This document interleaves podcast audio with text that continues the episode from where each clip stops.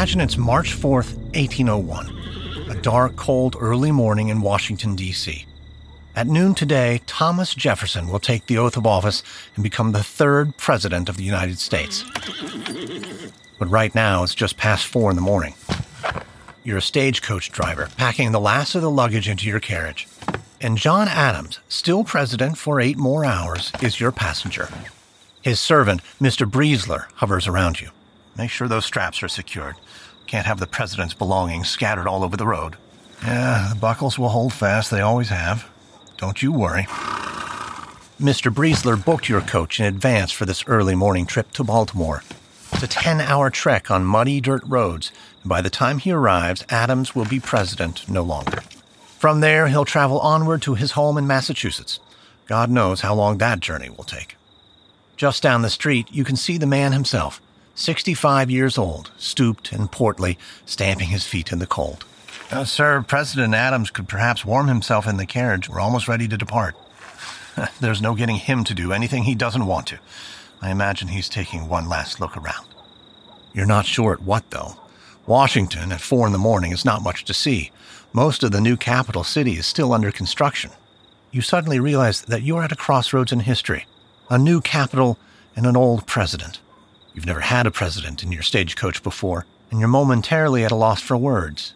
Well, I was sorry to hear for his loss to the Democratic Republicans. I, I cast my vote in his direction. Ah, then you will not be the only sorry person on the coach. Well, if I may, why doesn't he stay for the inauguration ceremony? Mr. Briesler lowers his voice. Well, to tell you the truth, I do not know his reason. It is said by some that his presence at the ceremony might provoke violence, although I don't believe that. You nod your head quickly. Well, if it were me, I wouldn't stick around just to meet my replacement, no matter who he was. I keep right on moving, on to bigger and better things. Well, regardless, please don't broach the topic on this trip. Well, you've both broached it loudly enough already. Suddenly, President Adams is standing right in front of you. Oh, my humblest apologies, sir. Oh, stop bowing. I'm not a king.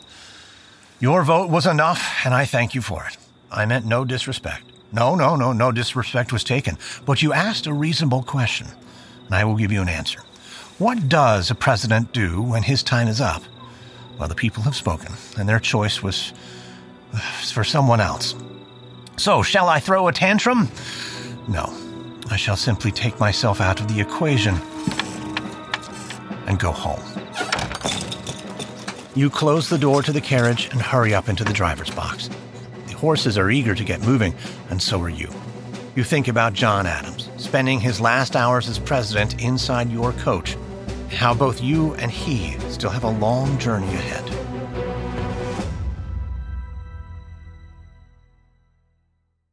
American History Tellers is sponsored by the podcast Jewish History Nerds.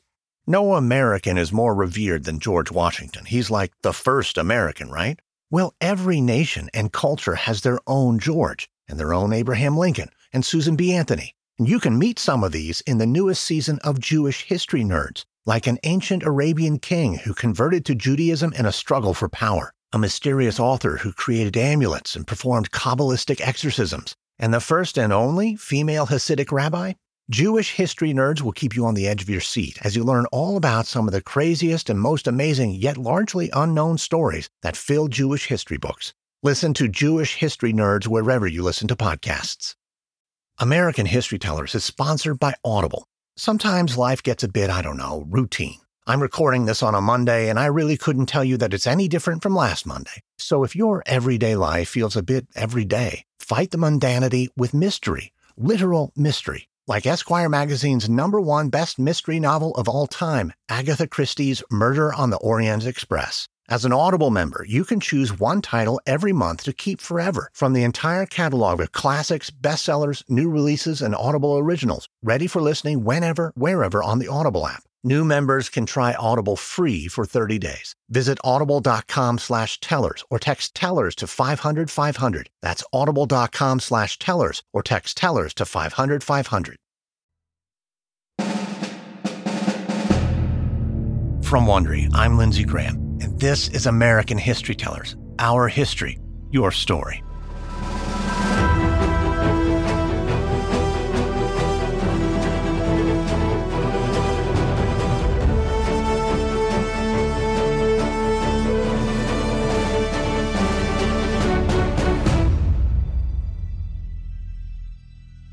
Last week, on January 6, 2021, we saw the first attempt in the nation's history to disrupt a peaceful transfer of power between presidents. A violent mob marched on and then attacked the U.S. Capitol to disrupt Congress as they counted electoral votes. Meanwhile, inside, over a hundred elected congressmen plan to object to some of the state's certification of President elect Joe Biden's election victory. This dark day disrupted a precedent that the United States established over 200 years ago in 1801.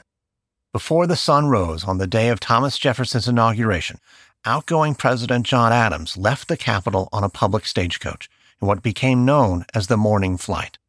It was the first time a sitting president had been voted out of office and in the contentious aftermath of the 1800 election, no one knew whether the transfer of power from Federalists to Jefferson's Democratic Republicans would take place peacefully, as nothing like this had ever happened before in history.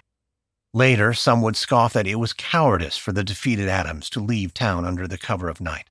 But others saw Adams' morning flight as a wise move to diffuse a tense political moment. Rather than remaining as a distraction, Adams chose to step aside and let someone else chart the course for the young country.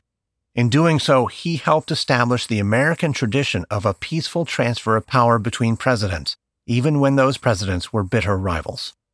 Throughout American history, presidential inaugurations have served as a powerful reminder every four years of the strength and stability of our democracy. But they've also undergone many changes since the days of Adams and Jefferson. And though they've generally been peaceful, they haven't always been smooth. But in difficult times, like what we've all witnessed during the 2020 election, it's important to look back at what history can teach us.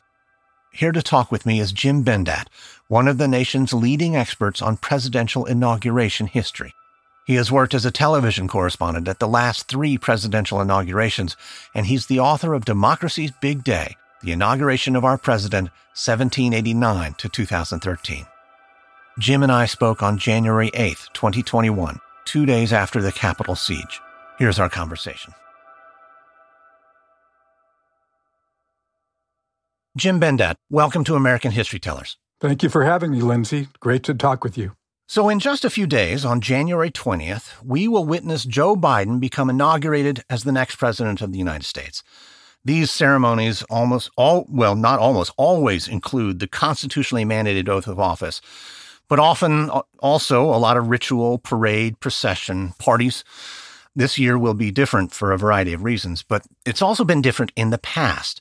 So let's start this conversation with just a quick discussion of how presidential inaugurations have evolved since 1789. They've definitely evolved over the years. For the first one in, in 1789 with George Washington, there was no inaugural parade. There was no official inaugural ball. There was a ball, but it took place a week later. So those events didn't actually begin until 20 years later in 1809. But we had the ceremony in 1789. It took place in New York City, which was the capital of our country at that time. And then his second one took place in Philadelphia, which was the new capital. John Adams in 1797 was also in Philadelphia. The first one in Washington, D.C. was Thomas Jefferson's in 1801. And how did the the trappings that we understand today, the, the, the speeches and, and the balls and uh, the processions, how did they evolve too? Well, there's always been a speech. Sometimes the speech is really long, like William Henry Harrison's in 1841, and sometimes it's short. The shortest one was George Washington's second inauguration in 1793, just 135 words. So he just got through that one very quickly. There's always a speech, there's always an oath. That's in the Constitution. It's a 35 word oath. And those are the main things that we know are required. Everything else has just become extra over the years the luncheon, the inaugural parade, the inaugural balls at night. Another important thing that's evolved over the years has been what takes place even before the ceremony itself, and that's the tradition of the new incoming president coming to the White House and being greeted by the outgoing president. They go in to the White House, they have coffee and pastries for about a half hour or so, and then they have a procession to the Capitol. Those are important traditions, but we're not going to see that this year. Yeah, this year is a bit different. What do you expect we will see this year? We already now know that Donald Trump will not participate in the inauguration of Joe Biden. It's going to be the first time in 152 years that an outgoing president fails to show up at the inauguration of his successor. The last one was Andrew Johnson in 1869. It's only happened three times in our history, but Donald Trump has indicated that he's going to be the fourth one. That's, that's sort of a sad commentary. That's not a good look for democracy, but that's what we're going to have this have here in uh, 2021. Of course, the contentious election, the breach of Capitol Hill, uh, and also the pandemic have changed inaugural plans. What else will be different? We know that there isn't going to be a luncheon inside of Statuary Hall. That's a traditional event that takes place right after the ceremony itself. That's not going to take place this year. We know that there isn't going to be the an inaugural parade that we're used to with military bands and other marching bands and so on. That's not going to take place. There's going to be some sort of a virtual parade, possibly via Zoom, to be taking place across the country, but that's that's not what we're used to. I haven't heard anything yet about inaugural balls. I doubt if there will be that either. So it's going to be a very, very quiet affair, very solemn affair, but still it'll be an effort for uh, the new president to try to bring our country together, which is the tradition of Inauguration Day. When we think about past inaugurals, have there been any examples of them being affected by other circum- global circumstances like pandemics or, or weather or anything? Well, certainly not pandemics. I guess we were lucky in terms of what happened more than 100 years ago. The pandemic took place in between two inaugurations. So neither the inauguration of Woodrow Wilson in 1917 nor the one for Warren Harding in 1921 were affected by the pandemic. But as you mentioned, weather, that has played a role. Inaugurations have been planned to be outdoors for every inauguration from 1829 to the present. There were a couple of earlier ones that were outdoors, such as George Washington's in New York in 1789, and then James Monroe's in 1817. Those were outdoors. But the first real planned one was in 1829 with Andrew Jackson. Well, three times since then, because of bad weather, the inauguration has been moved indoors. And those were Andrew Jackson's second in 1833, uh, William Howard Taft's in 1909, and Ronald Reagan's second inauguration in 1985. That's the one many of us remember. The weather was so bad, they moved it inside into the Capitol Rotunda, and that's where he was sworn in on January the 21st, 1985, January 20th having fallen on a Sunday that year. You just mentioned Jackson's inauguration. That one didn't go to plan quite. Uh, tell us what happened then. Back in the old days, the president would often invite um, his supporters to come to the White House for a reception in the afternoon after the ceremony. And that's what took place for Andrew Jackson in 1829. Now, that particular inauguration year also represented a, a big change in Washington because Jackson was a true Washington outsider. He wasn't from the nobility, and his supporters were certainly um, not the most well dressed and the most refined of individuals. People were coming from Tennessee and places like that to come to celebrate the inauguration of their hero Jackson. And when they were invited to the White House, they showed up in their muddy boots, and it turned out to be a fiasco. They really trampled the place. The curtains were ripped, the rugs were muddied, as I indicated. So it was um, quite an impossible scene. And finally, somebody got the brilliant idea of putting a couple of big tubs of whiskey out onto the White House lawn. Slowly but surely, everybody left the White House to go celebrate outside instead. Thankfully, that hasn't become a, a, a tradition of inaugurations, but traditions are important and they've uh, they've evolved and changed over the years. We mentioned before that the oath is constitutionally mandated and a speech is almost always expected. Uh, one thing that we expect is that it happens on January 20th, but that prescription is is rather new. Why? How did it change? Yes, most of the inaugurations in our history took place on March the 4th. Now, Washington was inaugurated on April the 30th of 1789, but after that, March 4th became the official date for the inauguration. And that's the way it was all the way through 1933. So many of the famous inaugurations in history took place on March the 4th. But then, right around that time, right around the time of FDR's first inauguration, it was decided well, you know, the lame duck period, the time between the election and the inauguration, it's four months, and that might be a little bit too long. Originally, they needed that extra time to travel to Washington to deliver the electoral votes and that kind of thing. But by, by, by 1933, it was realized no, this is too long. So um, a new amendment was created to the Constitution, and it changed the date to January the 20th. That's the way it's been since then, since 1937. We're also quite accustomed to seeing the incoming president raise their right hand and place their left on a Bible and recite the oath of office. The oath is required by the Constitution. What about the Bible? The Bible is definitely not required, not at all.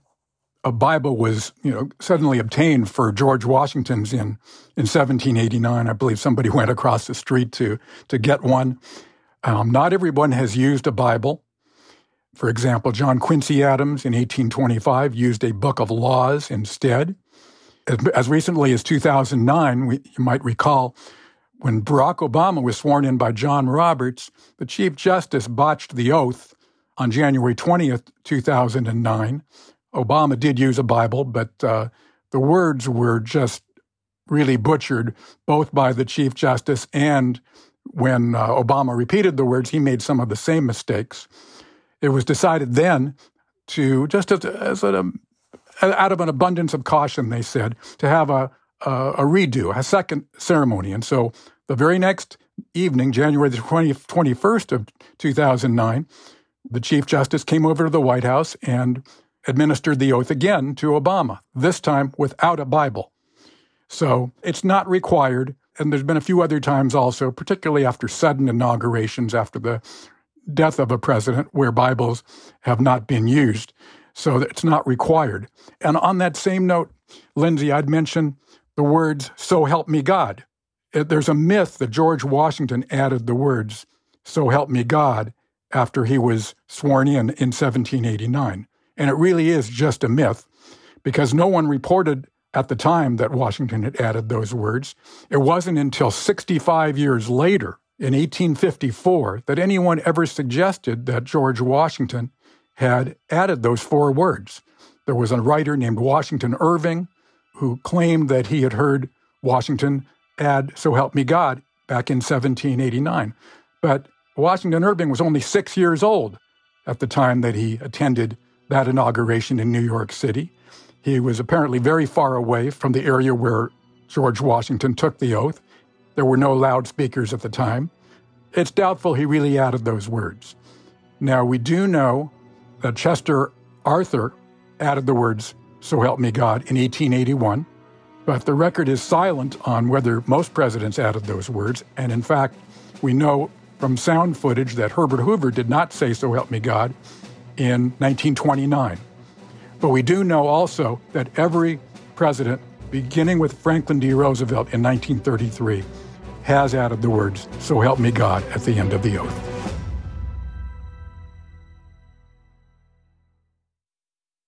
American History Tellers is sponsored by ShipStation. Maybe this has happened to you. You're shopping online, you fill up your cart, then abandon the whole thing when you realize shipping is going to be like 21 days. Or worse, that the fees are more than the cost of the product. If you sell online, you can't let this happen to you. It's a fumble at the one yard line. But ShipStation can help by integrating, automating, and lowering your costs. ShipStation's rates from USPS, UPS, DHL, and Global Post are up to 89% off. So wherever you sell, Amazon, Walmart, Shopify, and more. With a free trial and fast setup, it's easy to discover why over 130,000 companies have grown their e commerce businesses with ShipStation. And 98% of the companies that stick with ShipStation for a year become customers for life. Optimize and keep up your momentum for growth with ShipStation. Use promo code TELLERS today at shipstation.com to sign up for your free 60 day trial. That's shipstation.com, promo code TELLERS.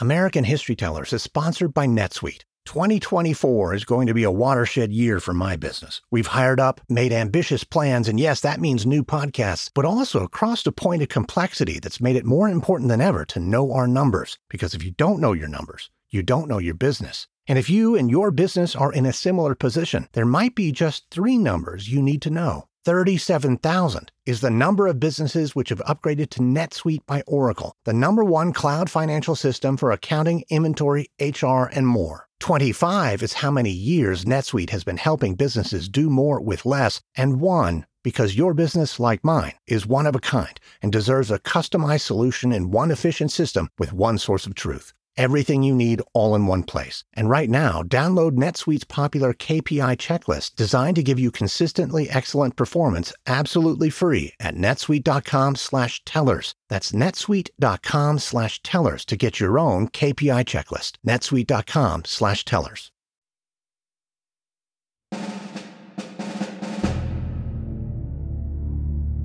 Those are some of the many traditions we expect from the president on his inauguration day. But you know, it, it's not just him being inaugurated; his vice president is too, and, and, they used to give inaugural addresses as well.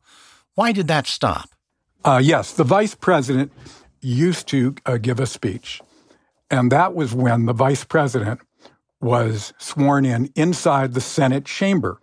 The vice president is, after all, the president of the Senate.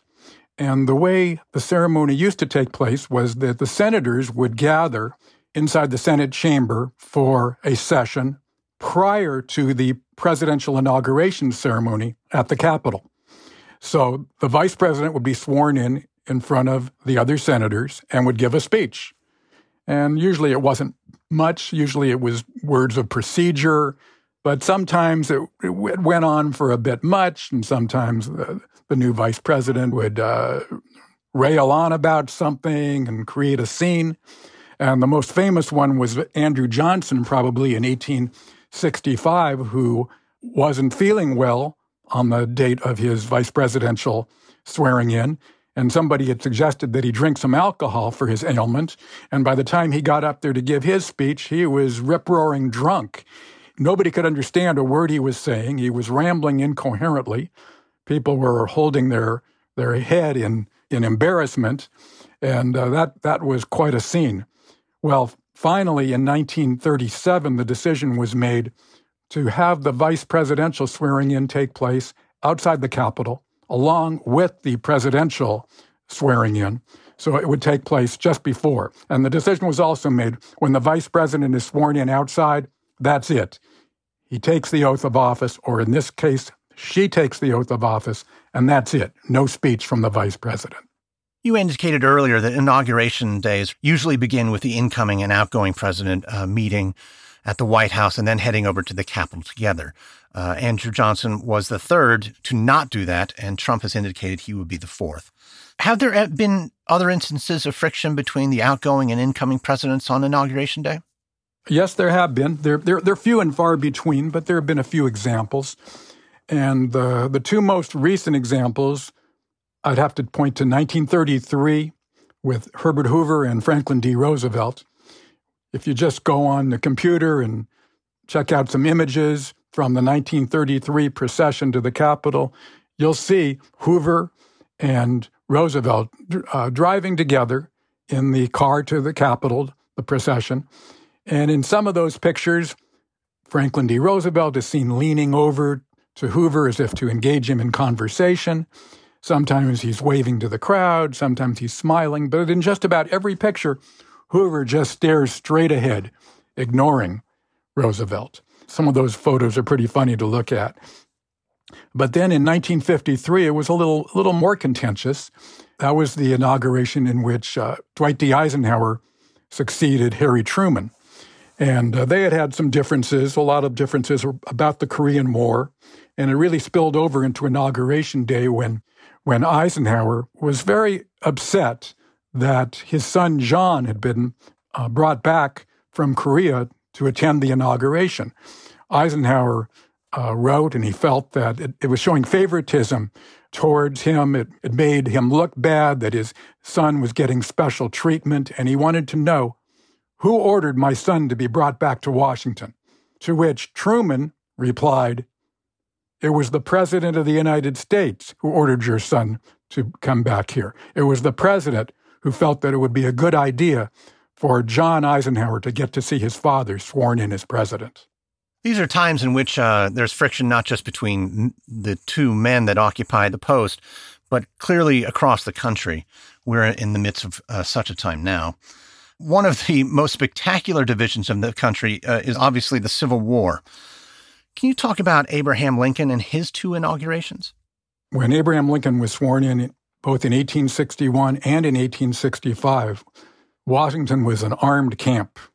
I mean, we, we have a lot of security now. We've had a lot of security at inaugurations since 9 11, but there, there was also very, very heavy security for, for Lincoln's inaugurations.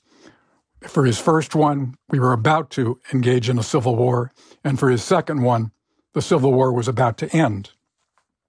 And Lincoln saw his role as trying to be a peacemaker, trying to keep the country together. And so he spoke to that. And his second inaugural address is really the most famous one of the two, because then when he can see that the war is winding down, he wants to again bring the country together. And he says, with malice toward none, with charity for all. That's how we're going to look upon this nation as we go forward. Another disputed election of that era has been in the news recently the election of 1876. Samuel Tilden versus Rutherford Hayes. Uh, it was settled in what came to be known as the Compromise of 1877. What were the circumstances there, and how did, how did they affect Hayes' inauguration? That was quite a year. You had 20 electoral votes that were in dispute in the election of 1876. There were the states of Florida, South Carolina, Louisiana, and Oregon, which totaled 20 electoral votes. And the vote at that point, not counting those votes that were in dispute, the electoral count was 184 for Samuel Tilden and 165 for Rutherford B. Hayes. So Tilden was one electoral vote short of winning the presidency. And there were words being thrown across the aisle back and forth, everybody accusing everybody of fraud. And they decided to set up a special commission, a commission of 15 people, five senators, five members of the House of Representatives, and five members of the U.S. Supreme Court, which is actually identical to what Senator Ted Cruz just proposed for this year to try to settle what he considered to be a dispute in the election as emphasized by Donald Trump.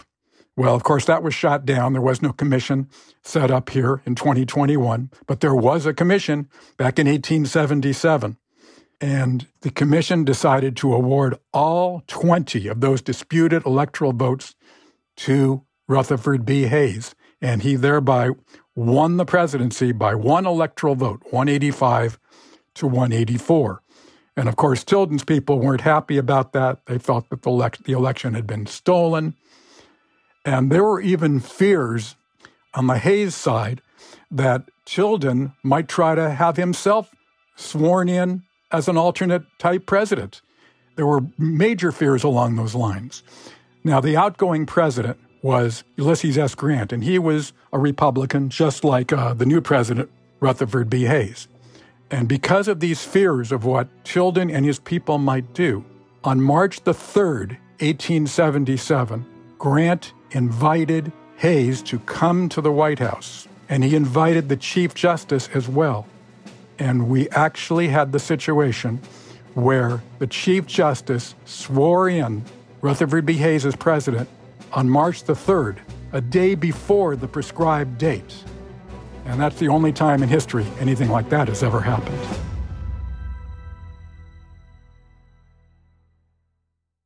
American History Tellers is sponsored by Throughline from NPR.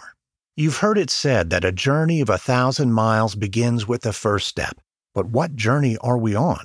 How can we be sure that the first step is the first step? I believe you can't fully understand where we're going without knowing where we've been. And that's what makes history so valuable to us today. And on every episode of NPR's podcast Throughline, you'll hear a story from the news, but told from its first steps. revisiting well known historical events from new angles and introducing you to historical figures that have long been ignored. Things that matter to us today, like the history of Hamas, or the fight for gun rights or civil rights, the shadow docket of the Supreme Court, or the secret history of the rare earth elements that power your phone.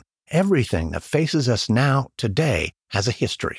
The news might be the first draft of history. Throughline tells a different story. Listen now to Throughline from NPR, wherever you get your podcasts.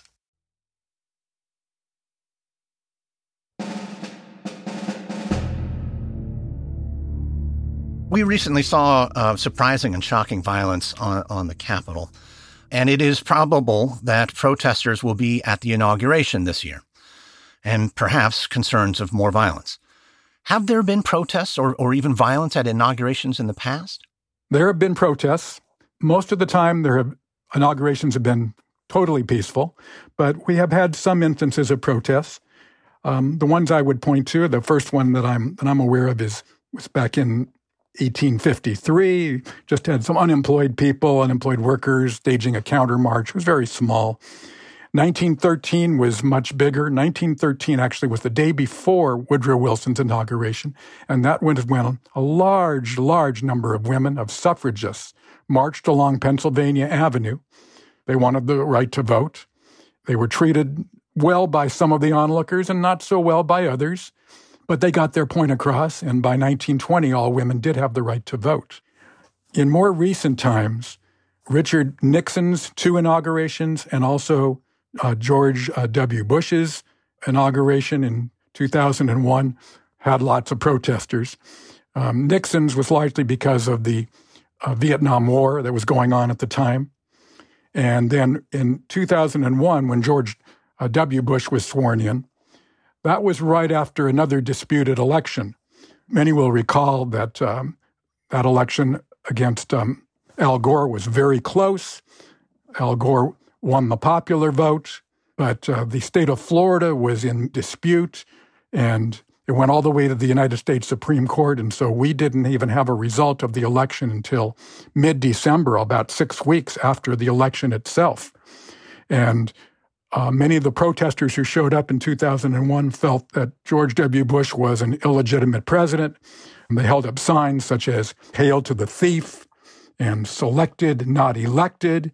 Gore by 500,000, Bush by one, referring to the number of popular votes that Gore had won by, as opposed to the one vote in the Supreme Court that had given Bush the election. So those are the protests that really stand out. Throughout our conversation here, we've been talking largely about uh, friction and division.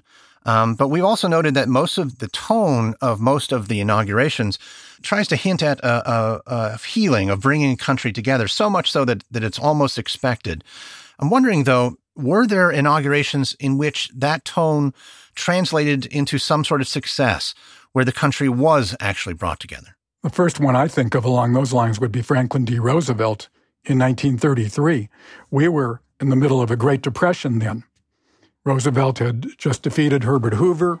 In fact, um, Herbert Hoover is now joined by Donald Trump in terms of a, lo- losing the presidency, the Senate, and the House of Representatives within a four year period. But meanwhile, Roosevelt wanted to soothe the nation, which really needed some soothing during the Depression. And he did so with his early words in his inaugural address The only thing we have to fear is fear itself. That's one of one line from, from many great inaugural speeches. These addresses have become the keystones to what many presidents hope for their agendas and the tone of their presidencies.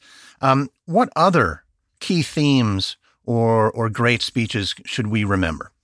Thomas Jefferson's in 1801 was very important.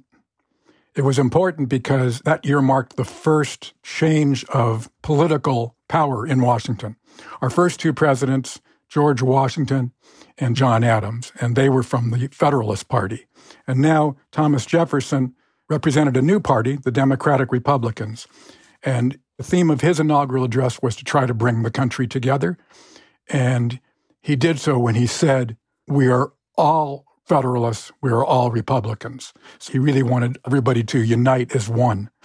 Another very famous inaugural address was that of John F. Kennedy in 1961. So many memorable phrases from that address. It's hard to believe that his speech was only about 15 minutes in length, which is pretty much the standard length for an inaugural address. They're never more than 15 or 20 minutes long.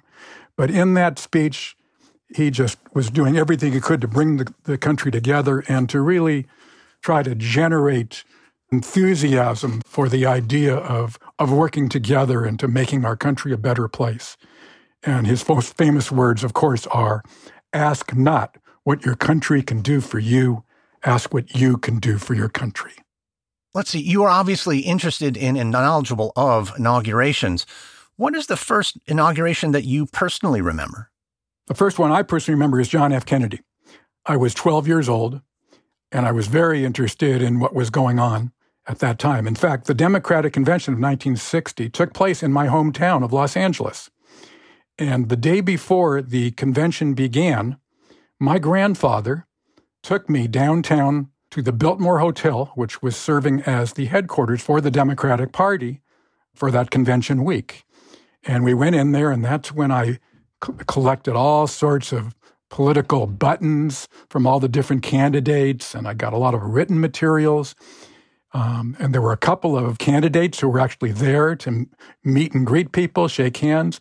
So I met Senator Stuart Symington of Missouri, and I also met Senator John F. Kennedy that day.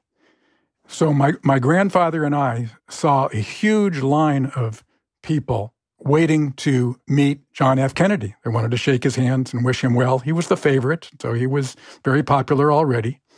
Well, my grandfather was a rather pushy guy and not one to want to wait in a long line. I don't know if he was setting a good example for a 12 year old, but the fact is the fact that he said, Jimmy, let's go.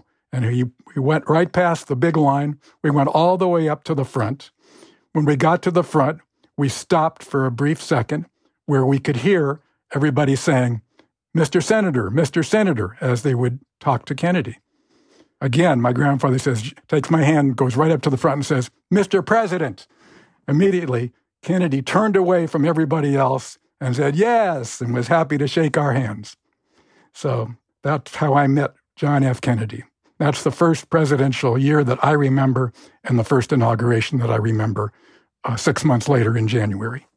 So, Jim Bendat, thank you so much for talking with me today. Lindsay, it's been a pleasure. Always, always fun to talk inaugural history. That was my conversation with Jim Bendat. Jim is one of the nation's leading experts on presidential inauguration history. He has worked as a television correspondent at the last three presidential inaugurations and is the author of Democracy's Big Day, the inauguration of our president, 1789 to 2013. If you'd like to learn more about the disputed election of 1876 and its similarities to and important differences from today, listen to episode 23, Tilden versus Hayes, Faustian Bargain, from one of my other podcasts, American Elections Wicked Game. Next on American History Tellers. In 1871, Chicago was the fastest growing city in the world. Then, in one of the hottest, driest Octobers on record, a fire broke out. For the next 30 hours, high winds drove a relentless inferno through the heart of the city, killing hundreds and stretching firefighters to their breaking point. But out of the ashes would come an extraordinary rebirth, a new kind of American metropolis.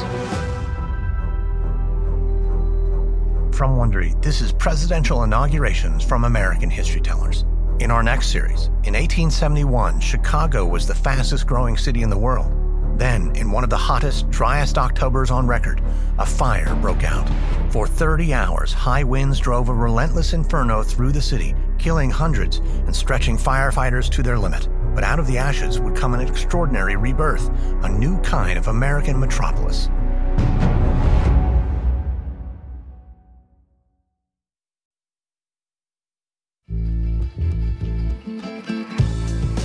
American History Tellers is hosted, edited, and produced by me, Lindsay Graham, for Airship. This episode was produced by Morgan Jaffe. Our executive producers are Jenny Lauer Beckman and Marsha Louie, created by Hernan Lopez for Wondery.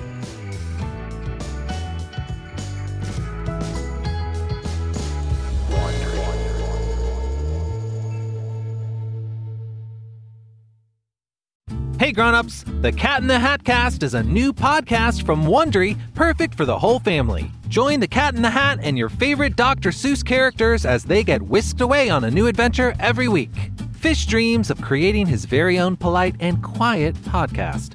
That is, until he gets a surprise visit to his Fishbowl podcast studio from the Cat in the Hat himself, and it becomes very clear that the cat has other plans for the podcast. And those plans are the opposite of quiet. Sing along to new favorite songs, try your luck at Titanic tongue twisters, have some fun with wondrous wordplay, and most importantly, bring your family along for all of the adventures in the Cat in the Hat cast. Follow the Cat in the Hat cast on the Wondery app or wherever you get your podcasts. You can listen to the Cat in the Hat cast early and ad-free on Wondery Plus. Join Wondery Plus in the Wondery app or on Wondery Kids Plus on Apple Podcasts today.